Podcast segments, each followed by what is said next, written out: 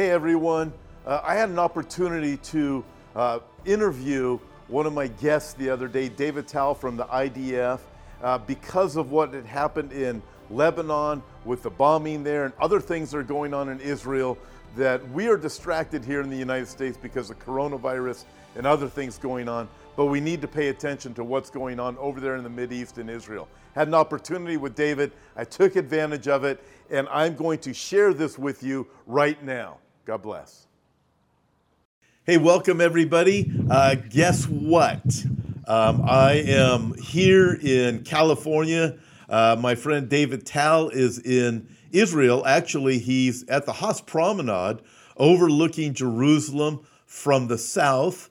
And uh, just recently, uh, we're going to be talking about this. Just the other day, it was, David, uh, in the north, uh, north of Israel, in Lebanon, there was uh, just, it, it was um, this bomb that happened. And we in America are trying to figure out what it was. And uh, it's a balagan, as you would call it. so fill us in. What, what, what's going on up there? Well, first of all, first of all, hi Tom. It's nice to be back. um, and um, well, a explosion broke out in the port of Beirut, Beirut port.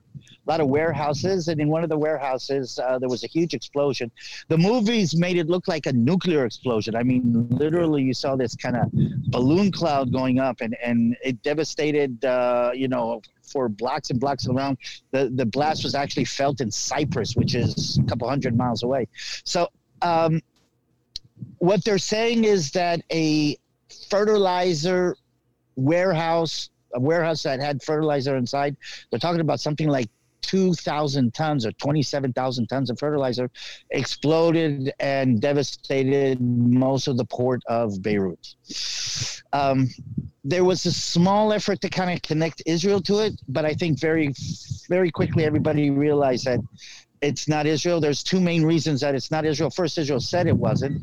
And second, Israel has never pulled off any kind of attack against any of our enemies that has that kind of collateral damage. Israel would never do that.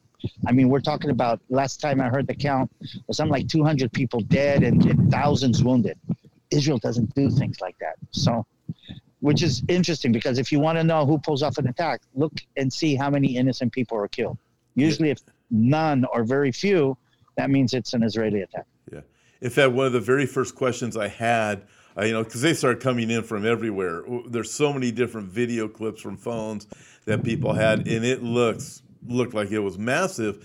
And um, but I did tell someone. First answer I gave out of everyone who was sending me notes was, I don't think this is Israel because the footprint of destruction is just too big. I said Israel is the best in the world at limiting uh, casualties, period. And I said they also have the ability to to inflict great damage without killing anybody, just through technology. And I said it doesn't make sense to me. I said if I was looking at it, and if it was done by uh, an enemy of whatever was going on there. I said, I don't do not think it's Israel. It just doesn't it, it doesn't fit their their way of operation.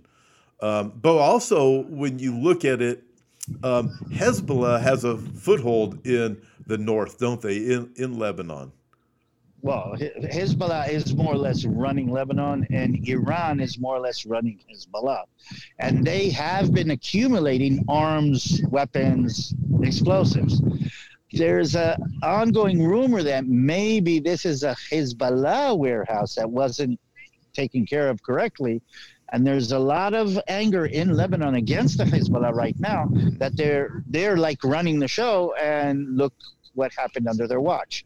So um, though Israel's not to blame, I think the Hezbollah is going to take a little bit of a backlash. And I got to tell you, truthfully.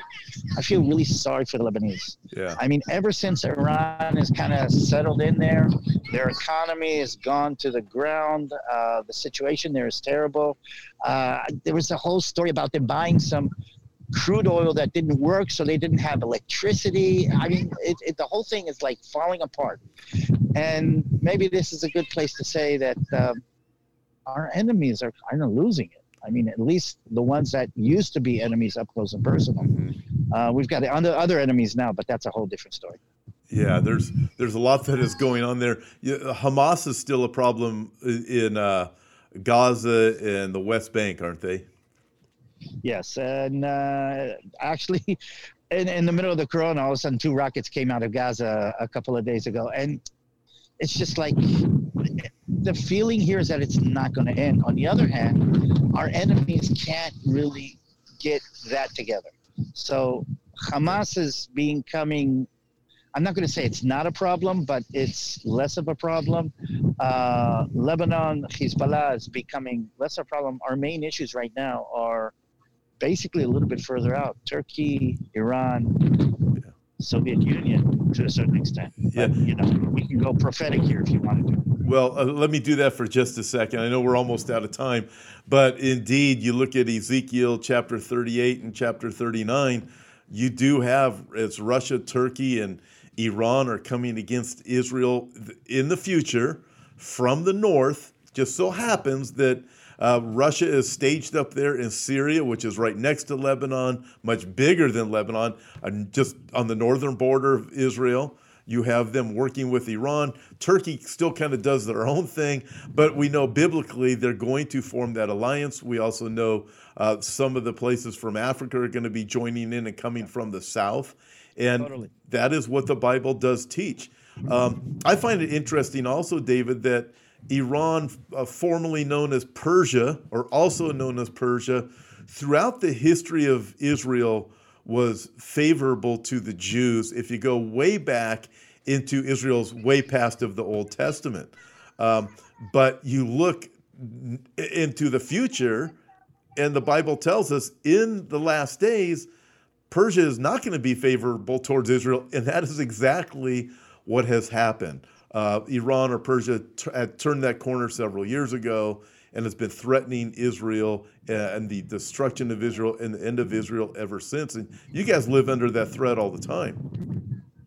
We live under a lot of threats. And, and don't forget, we're Jewish. We know how to live under threats. But I will remind you that Persia has had a love hate relationship. I mean, open up the book of Esther and you can see that we didn't always get along with the Persians. I mean, you know, there was almost a, a genocide that took place there. But uh, before I finish the Lebanese thing, I want to add one more thing that I think is important.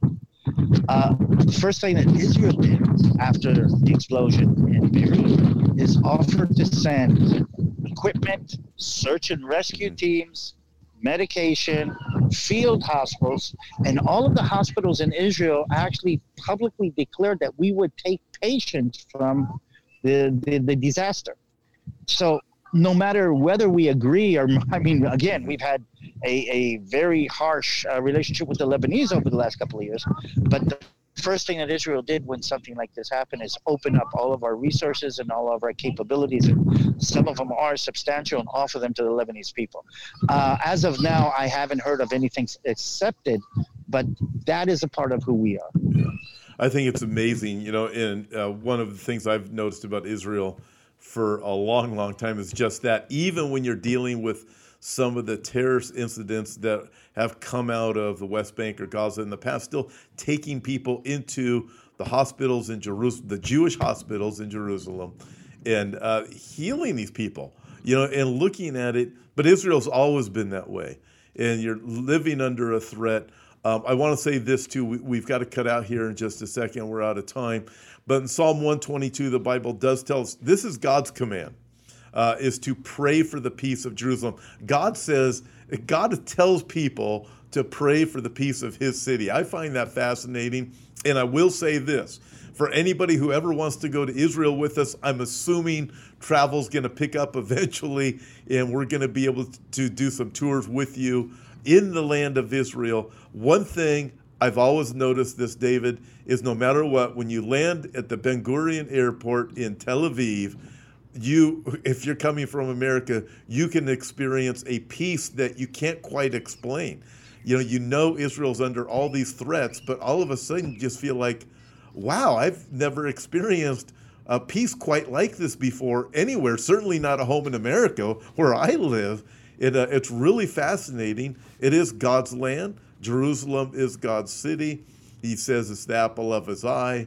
And uh, uh, so he, he is the protector of Israel. And also, one last thing Ezekiel 39, when Russia, Turkey, and Iran come against Israel, God defeats the enemy, and God is the one who gets the glory for protecting uh, his people, Israel. So, any final words? Well, until that happens, let's hope the Corona Balagan is going to be over and we're going to see more of you back here. I mean, it's empty out here. Guys, come on over. Yeah. We missed you. Yeah. As soon as soon as they let us all fly again, I can't wait to be. I can't wait to be there with you.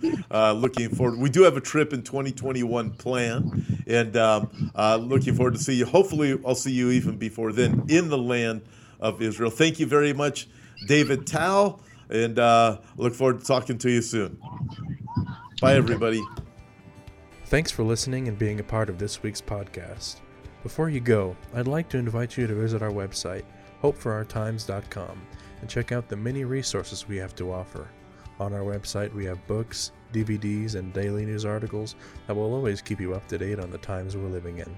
If you'd like to see the video version of this week's podcast, you can find us at Hope for Our Times on YouTube. God bless, and we'll talk to you next time.